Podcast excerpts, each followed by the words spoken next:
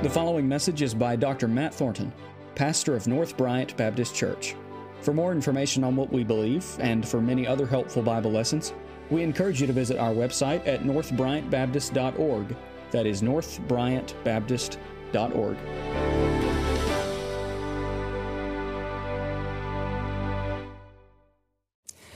If you're not already in Exodus chapter 20, you can open your Bibles and find Exodus 20. What would you think if someone walked up to the pulpit right now and snapped a picture of Brother Matt, then started talking to that picture as if it were me? Went to Razorback games with it, bought it ice cream, all those things that I like. You'd probably laugh, right? You, you already are. You would probably think that person has lost his mind. Then you might cry because it's a little sad and say, that's just a picture of Brother Matt. It's not actually him. Well, as absurd as that scenario sounds, that's exactly what idolatry is. In the ancient world, it was the accepted norm for a man to do exactly what we read a few moments earlier from Isaiah to take some wood or a block of stone and carve it, craft this into an image, and say, That's my God, and then treat it as if it were his God and worship it. The second commandment that God gave the Jews was never to do that, never make any images and worship them. We have a, a, twofold focus. I could have gone on and on. There could have been three or four or five sentences I wrote in the bulletin this morning, but the first thing I want you to consider as we go through this sermon is that since the universe cannot contain the true God, why would we ever think we could capture him with something we could build? Not to mention that anything we use to try and build it would be something he already made in the first place. And then next, in our modern world, especially here in America, just consider that idolatry is a lot sneakier than bowing down to an image. So I want to encourage you to guard your heart to ensure that nothing dethrones God from the top spot in your life. Because anything can become an idol. So let's read Exodus 20. Let's read verse 3 through 6, and we'll focus on 4 through 6. Verse 3, God said, You shall have no other gods before me. And then verse 4, You shall not make for yourself a carved image or any likeness of anything that is in heaven above, or that is in the earth beneath, or that is in the water under the earth. You shall not bow down to them or serve them. For I, the Lord your God, am a jealous God, visiting the iniquity of the fathers on the children to the third and the fourth generation of those who hate me, but showing steadfast love to thousands of those who love me and keep my commandments. Obviously, there's a connection between verse 3 and then the verses that we'll look at today. And we already talked about the unity of the list, so that's not a surprise. But there are two different commands between verse 3 and then 4 through 6 here. Maybe we could think of it like this Verse 3 commanded the Jews who to worship, they are to worship Yahweh alone. Verse 4 and 5 command how they were to worship Him, or at least how they were not to worship him. They were never to use idols, even in their worship of Yahweh. And before we kind of dive into what this prohibition against idolatry entailed, I want to spend just a minute to just explain how prevalent idolatry was in the ancient world, uh, a little bit about what it entails, and just show you how much of a mockery idolatry is and how just completely backwards it is from true worship. So, first, idolatry in the ancient world was completely normal. It's really difficult for us to understand a culture that is so foreign, so removed from us, not only in miles, but also in time. Idolatry in the ancient world was just as common as you coming to church today. It was completely accepted, it was expected. Last week we talked about how polytheism was, was the norm, and polytheism and idolatry were married. They went hand in hand. The Jews would have been the incredibly strange and different people by worshiping only one God and not using images to even worship that God. They would be the weird group. Second thing about idolatry is that it was very selfish. Because ancient worshipers, they would bring sacrifices to their idol gods because they believed that that obligated their God to do something for them. It was just manipulation. That's all it was. Um, we might use the phrase a quid pro quo type thing. True worship is not like that. You are not here today worshiping God to earn points that you can redeem at a later time. That is not how it works. Our worship should be done out of love and out of thanksgiving for who God is. The next thing about idolatry is that it was very easy. And what I mean by that is those false gods and goddesses had minimal expectations. One author wrote this that idolatry minimized the importance of ethical behavior.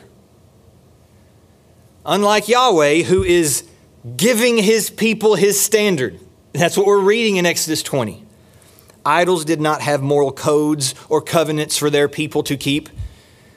All they had to do was bring their food, bring that sacrifice to the God, and it didn't matter what they did throughout the week. The God was happy with that sacrifice. That's not how Yahweh is, is he? Yahweh, the true God, cared more about their lives than the animals they brought to the altar. The true God's far more demanding than idols. So idolatry was very easy. It was also very convenient, which just meant it was everywhere. You could serve an idol on a hill, on a mountain, in a valley, on, in a grove. They had idol spots all over the place. Didn't require a lot of traveling. But if you know the Old Testament, God was going to give Moses instructions to construct a tabernacle and then later a temple. And they were instructed to travel to this central location to worship. So it took some effort to worship God. And then the next two things that are very important idolatry is very physical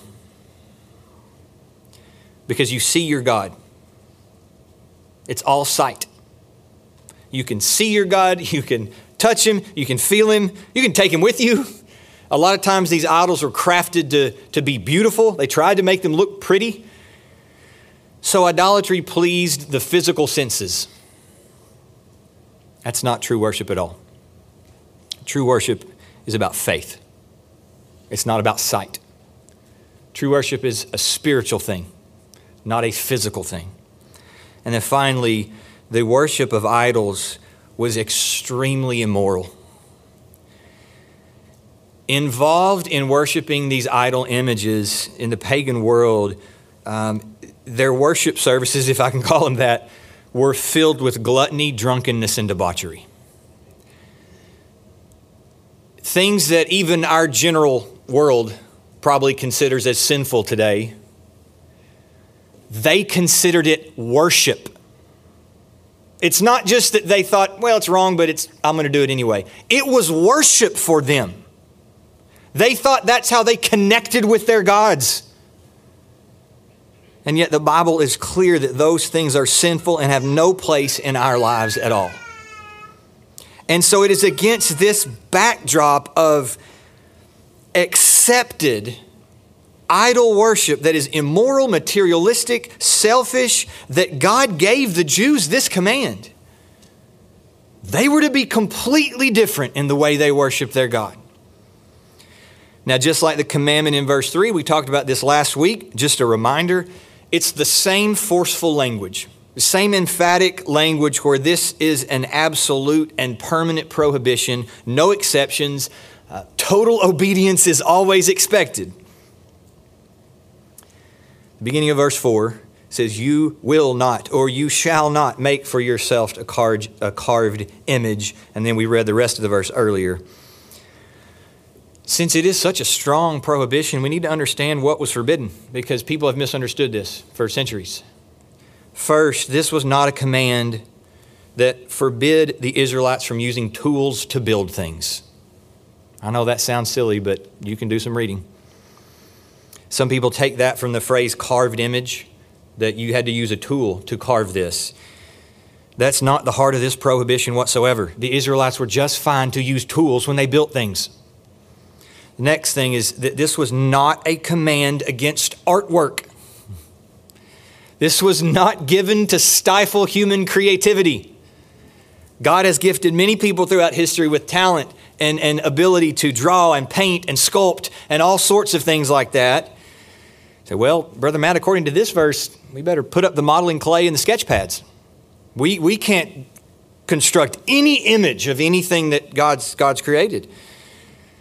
Is that what this is about? No. We've got a few people in our church that are really talented artists. They would be, they would be having a lot of wasted talent if this was the case. This verse has nothing to do with art. It's not even condemning art that's inspired by the Bible. Some of the greatest art achievements in human history were inspired by biblical stories and biblical people. From Michelangelo's sculpture of David to the Sistine Chapel to Da Vinci's painting of the Last Supper, which is incorrect, but that's okay. Still a famous artwork. Pretty soon, God would instruct the Israelites to sculpt certain things for the tabernacle. And along those lines, this command is also not condemning the use of visual aids. When I was uh, a child, we had flannel graphs. If you're under the age of 30, you probably don't know what a flannel graph is. Basically, it's a picture that could stick to a flat surface. That's all it is. It was a visual aid that helped children learn Bible stories. Nothing wrong with that. That's not what this is about. It's not prohibiting the use of tools, the creation of art, or visual aids, or anything like that. Look at the first part of verse 5. This is prohibiting idolatry. Verse 5 says, You shall not bow down to them or serve them. That clears up any misconception. The issue is not with tools or art or even crafting things that God has already made, okay? You're okay if you use Play Doh with your children to craft elephants. You're not a sinner. say, well, according to Exodus 20, though, that's not what this is about. The issue is when that crafted image is worshiped as if it were a God. And as silly and as foreign as that sounds to us, that was the prevailing practice in the ancient world. A craftsman would take that block of wood or stone, he would carve it, he would mold it into something that God already created it might be a bird from heaven above. It might be something on the land, an elephant, a cow, a bull. It might be some sort of fish. It might be a man. It might be a combination of those things. And that craftsman would say, That is my God, and I'm going to worship him. I want you to think about how backwards idolatry is. The person who created the idol begins to worship, uh, begins to worship his own creation. That's completely backwards from true worship. What true worship is, is when we, the created beings, look up to our Creator and worship Him. Idolatry happens when the creators, men, worship what they created instead of worshiping who created them. It's a complete reversal of God's design. And it's so serious that God, when He gave this command, He even gave reasons why this was a command. He didn't do that in verse 3. He just said, Don't have any other gods before me. This one He expounded a little bit upon. There's two reasons why this command is so serious. Part of the reason relates to God's character, and the other part of the reason we'll see in a minute relates to the consequences of idolatry in our lives. Look at verse 5 again. Look at the first reason why this is so important. God said, You shall not bow down to them or serve them, for I, the Lord your God, am a jealous God. Is that surprising? Did you know that jealousy is an aspect of God's character? You may have known that, or maybe it's surprising. Typically, when we talk about someone being jealous, that's a bad thing, right? It's not good to be jealous when someone else gets the promotion, when someone else gets a new house or a new car, someone else makes a better grade than you on a test and you're jealous of them. That's not good. We understand that. We should not ever be jealous of other people. God's jealousy is not like that. He is not jealous of other gods. How silly would that be? He's not jealous of other people. He's jealous for people. And it's important that we make that distinction and truly understand what this is all about and what it means that God's a jealous God. So, this Hebrew word for jealous, I'm going to read a definition that's not earth shattering. One author says this word expresses a very strong emotion whereby some quality or possession of the object is desired by the subject. Jealousy is when you want something. Jealousy is this emotion that means you desire something. Now, it can be a negative thing or it can be a positive thing. I'm going to give you, give you some examples about that, but here's a good way to think of it. Think of the word zeal. If your zeal is for another person's property, that's envy. That's not good. That's the, that's the negative aspect of zeal. And that's not what's describing God. But the positive aspect is that if your zeal and your, your passion, your desire is for something that is yours, that's a righteous jealousy. There's nothing wrong with that. And that absolutely describes God. He did desire something from Israel, and they were his people. So don't think about this as God being jealous of a false God or jealous of people, but he's jealous for Israel. He redeemed them. He was their Savior. They are agreeing to this covenant. God has fully committed Himself to them. He will never fail them, and He expects them to reciprocate. He desired that. He desired their love and their faithfulness. He is jealous for it. It's very similar to a marriage. If a husband has zeal for another man's wife, that is wrong. That is envy. Nothing good comes of that. He has no right to that lady, he has no claim to that lady. But he does have claim to his wife, and she has claim to him. A husband and a wife should be jealous for the affections of one another. Both of them deserve that. They deserve that love and that faithfulness, and that's what God desired from Israel. That's why religious idolatry is often depicted as spiritual adultery throughout the Old Testament. It's just like a husband or wife cheating on their spouse. If the Israelites bowed down to an idol, they were cheating on Yahweh. They were unfaithful to Him. And He's jealous for them. He's jealous for their worship. Not only does He deserve it, because He's the only God anyway, but because of that covenant relationship they had, there should have been a love and a faithfulness there. He just redeemed them from slavery. There's nothing wrong with that type of jealousy. Fact, it's right. I would argue that if a husband is not jealous for his wife's affection, there's something wrong with him. And they don't have much of a marriage. So, the importance, or part of the importance of this command, has to do with God's character and what he deserves, but it's also very serious because of the consequences of idolatry in our lives. I want you to look back in verse 5, and let's just start in the middle of verse. Right after the phrase of I'm a jealous God, God continues and he said, visiting the iniquity of the fathers on the children to the third and the fourth generation of those who hate me. Idolatry is serious because it carries generational consequences. Now, there's a couple layers here I want you to see because it can be misunderstood as well. But first, this does not mean that God does not punish the fathers for their own idolatry. That's not at all what this verse is saying. It also does not mean that you are punished for someone else's sins. Individually, each man, woman, boy, and girl answers for his or her own sins.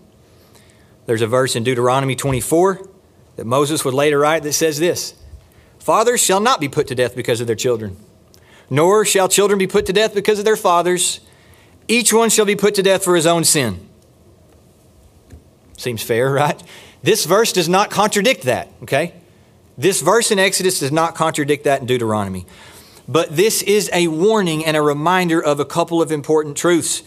First is that one man's sin or one generation's sin absolutely affects other people. Nobody sins in a vacuum. It's not possible. We think of the life of David, and he's one of the best examples of this. When he sinned with Bathsheba and caused the murder of her husband Uriah, his family, and ultimately the entire kingdom of Israel suffered greatly for years to come. God didn't overlook that, He brought judgment. Secondly, we should take this as a strong reminder about the importance of raising your children to love the Lord. The ancient world is proof that idolatry becomes ingrained in society. That's why Israel was going to be so weird and strange. They would have been the only people not idolatrous.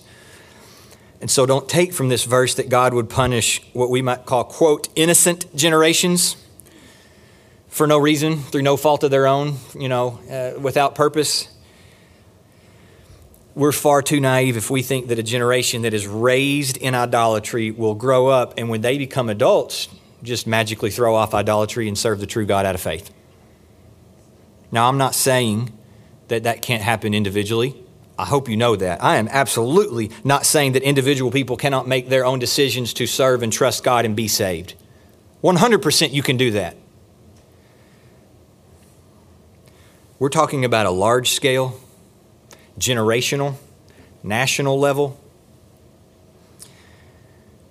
once idolatry becomes so accepted in society, that's a train rolling downhill that's going to be really difficult to stop. And the ancient world is proof of that. And God can and will bring large scale judgments that extend beyond one generation. He has every right to do that. And sadly, boy, this is so sad. That's exactly what happened in Israel's history. They never got over this. Not until the Babylonian captivity did they ever ultimately put away their idols. So, for generation after generation, they constantly struggled with idolatry. They neglected to raise their children to love the Lord. So, it's just this snowball that's growing as it rolled downhill. And ultimately, it led God to judging them to the point where He just removed them from the land He gave them.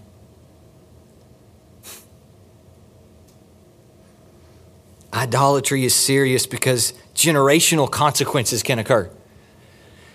But thankfully, let's read verse 6, right? Enough of the bad news. The reverse is true as well, and God's mercy outruns his wrath. Look at verse 6. But showing steadfast love to thousands of those who love me and keep my commandments. I read one commentator who mentioned that this is one of, if not the largest um, number contrasts in the Bible from three to four generations to thousands. And I love that. That's the extent of God's steadfast love. Your translation may say mercy here. It may say loving kindness. It may say love or covenant faithfulness. And that's my favorite Hebrew word here I've talked about from time to time that we do not have a single English word that can capture everything this Hebrew word has in it. There, there are aspects of love, kindness, grace, mercy, loyalty, faithfulness. Just put it all in that one word. It's like a big fruit salad. It's one big dish, but it takes a lot of different kinds of fruit to make it up. And you might get a spoonful and taste some orange in one bite, and the next spoonful you might taste some grape. There may be contexts where there's some more loyalty involved in this word. There may be contexts where there's a little bit more love involved in this word, but it's all in there. It's one big, great dish.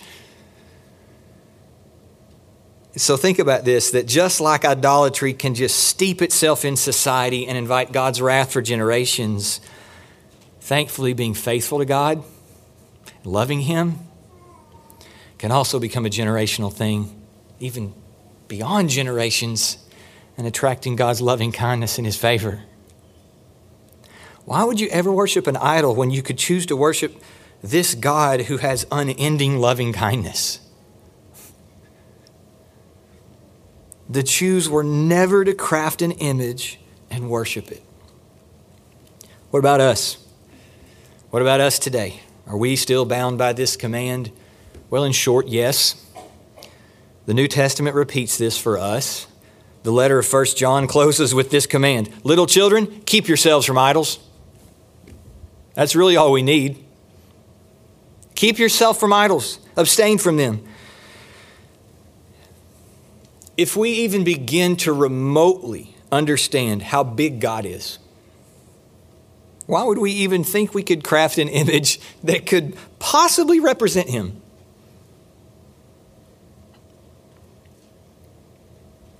I read one commentator this week. he said, Yahweh is the God who cannot be copied. I almost titled the sermon that The God Who Cannot Be Copied. So, no matter how artistic you are, no matter how many great materials you have, no matter how long you take crafting this, the true God cannot be contained or represented by an image. He can't be copied. He's too big for that. I want you to listen to how Paul described God to Timothy. Paul said that he alone has immortality, who dwells in unapproachable light, whom no one has ever seen or can see. How are you going to craft an image of a God you can't even see? What? Abstain from idols. Now, that definitely prohibits worshiping little statues. But also from the New Testament, we learn in Colossians chapter 3 that idolatry does not necessarily mean bowing down to a little statue. It's not limited to that. Paul told the Colossians to put to death what is earthly in you. And then he specifically noted covetousness, which is idolatry. There's that bad side of jealousy, that envy side of it if you're coveting something, if you're envious for something that's not yours and you have this passionate desire for something that it becomes your fixation and your ultimate pursuit and desire, that is your God. That's your idol. And that's why modern day idolatry is so dangerous, especially I think in America, because I don't ever see anybody, I've never seen anybody in, in our culture carrying around a little statue bowing down to it. Now, there may be people that do that, but I don't see that frequently. But you don't have to kneel in front of a statue to be an idol, uh, uh, to be an idol worshiper. You're an idol worshiper if God does not hold the top priority in your life. You don't have to bow your knee, you just have to bow your heart to someone or something else. So guard your heart and pray that no idol ever overtly shows up or even covertly sneaks in to your life to unthrone, uh, to unseat or dethrone God from the top spot in your life. You serve God alone and you do so through faith. There's one more application I want to make before we close. It has to do with our corporate worship. The Jews were not to worship God with the aid of any idol image. So, what about us when we come to church corporately, right? When we're here together? Well, when Jesus spoke with the Samaritan woman at the well, he taught about worship. It wasn't in the context of idolatry, but we can definitely make application from what he told her. I want you to listen to what he said. In John 4, Jesus said, The hour is coming and is now here when the true worshipers, worshipers will worship the Father in spirit and truth. For the Father is seeking such people to worship him. God is spirit, and those who worship him must worship in spirit and truth. Jesus was clear that worship is a spiritual thing. Making images and worshiping them turns something spiritual into something physical being able to see the, an image of, of the God you say that you're serving and worshiping removes any element of faith. But the author of Hebrews said that without faith, it's impossible to please God. And Jesus would later tell Thomas, Blessed are those who have not seen and yet believe. We do not need any idol images to aid our worship because we are worshiping in spirit and in truth and with faith. Now, someone might disagree and they may say, Brother Matt, it's not an idol of a false God. We'll make a statue of Jesus, That's not idolatry if it's a statue of him. Well, I want you to turn to Exodus 32. It did not take the Jews very long before they tried that.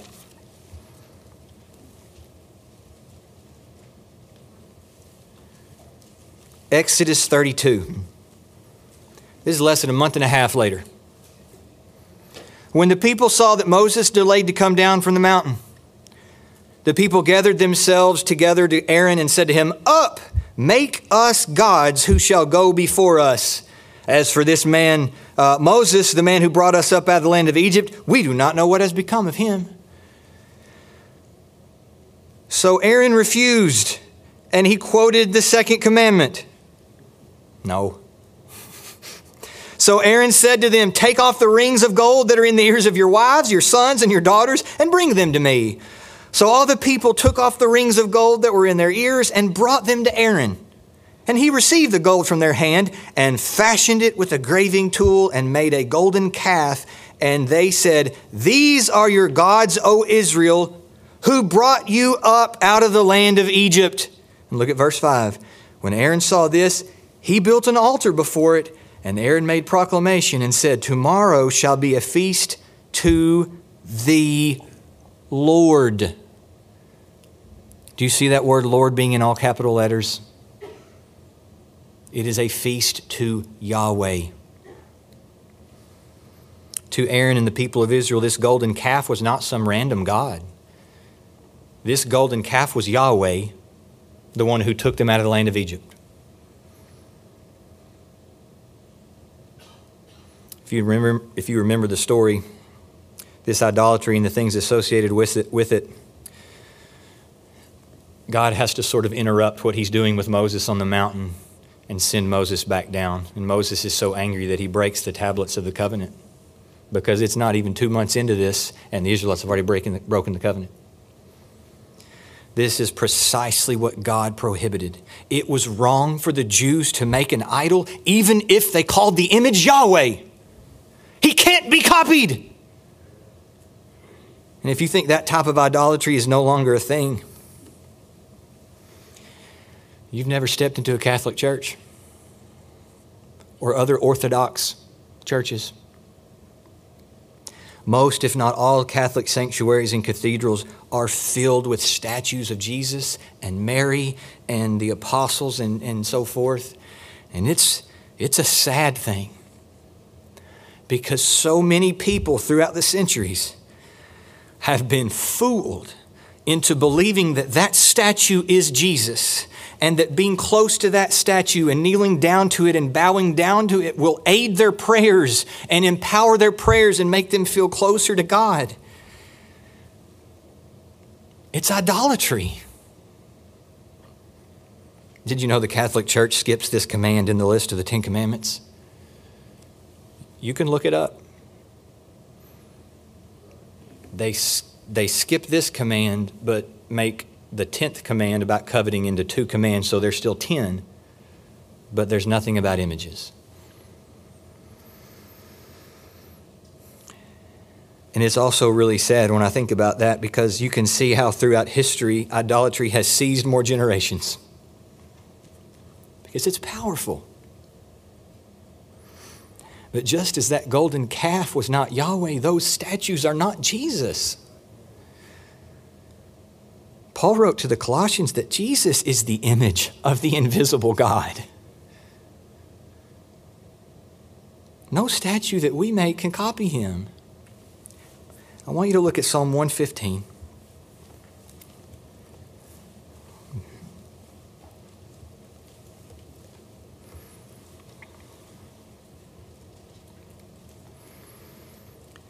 Here's what happens to idol worshippers. Let's start with verse 4, Psalm 115, verse 4. Their idols are silver and gold, the work of human hands. They have mouths, but do not speak, eyes, but do not see. They have ears, but do not hear, noses, but do not smell. They have hands, but do not feel, feet, but do not walk, and they do not make a sound in their throat. What does all that mean? It means that idols don't fulfill their purpose for which they were created. What's the point of having an ear if it can't hear? What's the point of having an eye if it can't see? What's the point of having a mouth if you can't talk? The, the idols have all these things, but they don't function. Look at what the psalmist said next. Those who make them become like them, so do all who trust in them. If you serve or worship an idol, you are just like that idol in that you too are not fulfilling the reason you were created. You were created to worship God. You were created to love Him and love others. Idols are created and they don't fulfill their purpose. And if you worship idols, you also do not fulfill your purpose. You were created to love God and to worship Him and to have a relationship with Him. But your sin separated you from Him. Thankfully, the Creator clothed Himself with flesh, became a man, Jesus Christ. And you can repent, you can place your faith in Him and He will save you. You don't need to see a picture of Him, you don't need to see a statue of Him. We don't even know what He looked like, other than He was a normal first century Jewish man.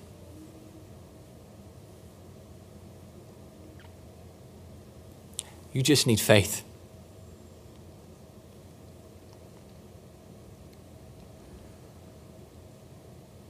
One day you will see him. When he returns, the whole world will see him. And Paul wrote to the Philippians that every knee will bow and every tongue will confess the lordship of Jesus Christ to the glory of God the Father.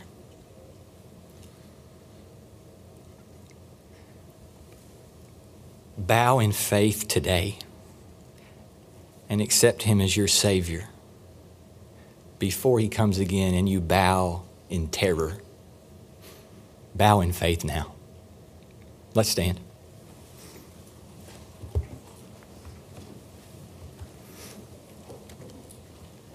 Let's bow for a word of prayer. Prepare for an invitation.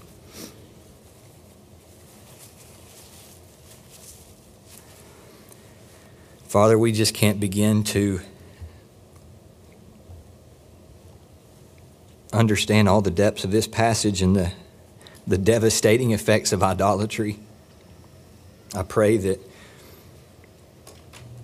you will help us to be faithful people, faithful worshipers as a church, but also faithful individually. Help us not to uh, succumb to modern day idolatry where we put other things ahead of you. And our worship, Lord, help it to always be done in spirit and in truth and through faith. Help us to realize that we're the created ones, made for the purpose of loving and worshiping you.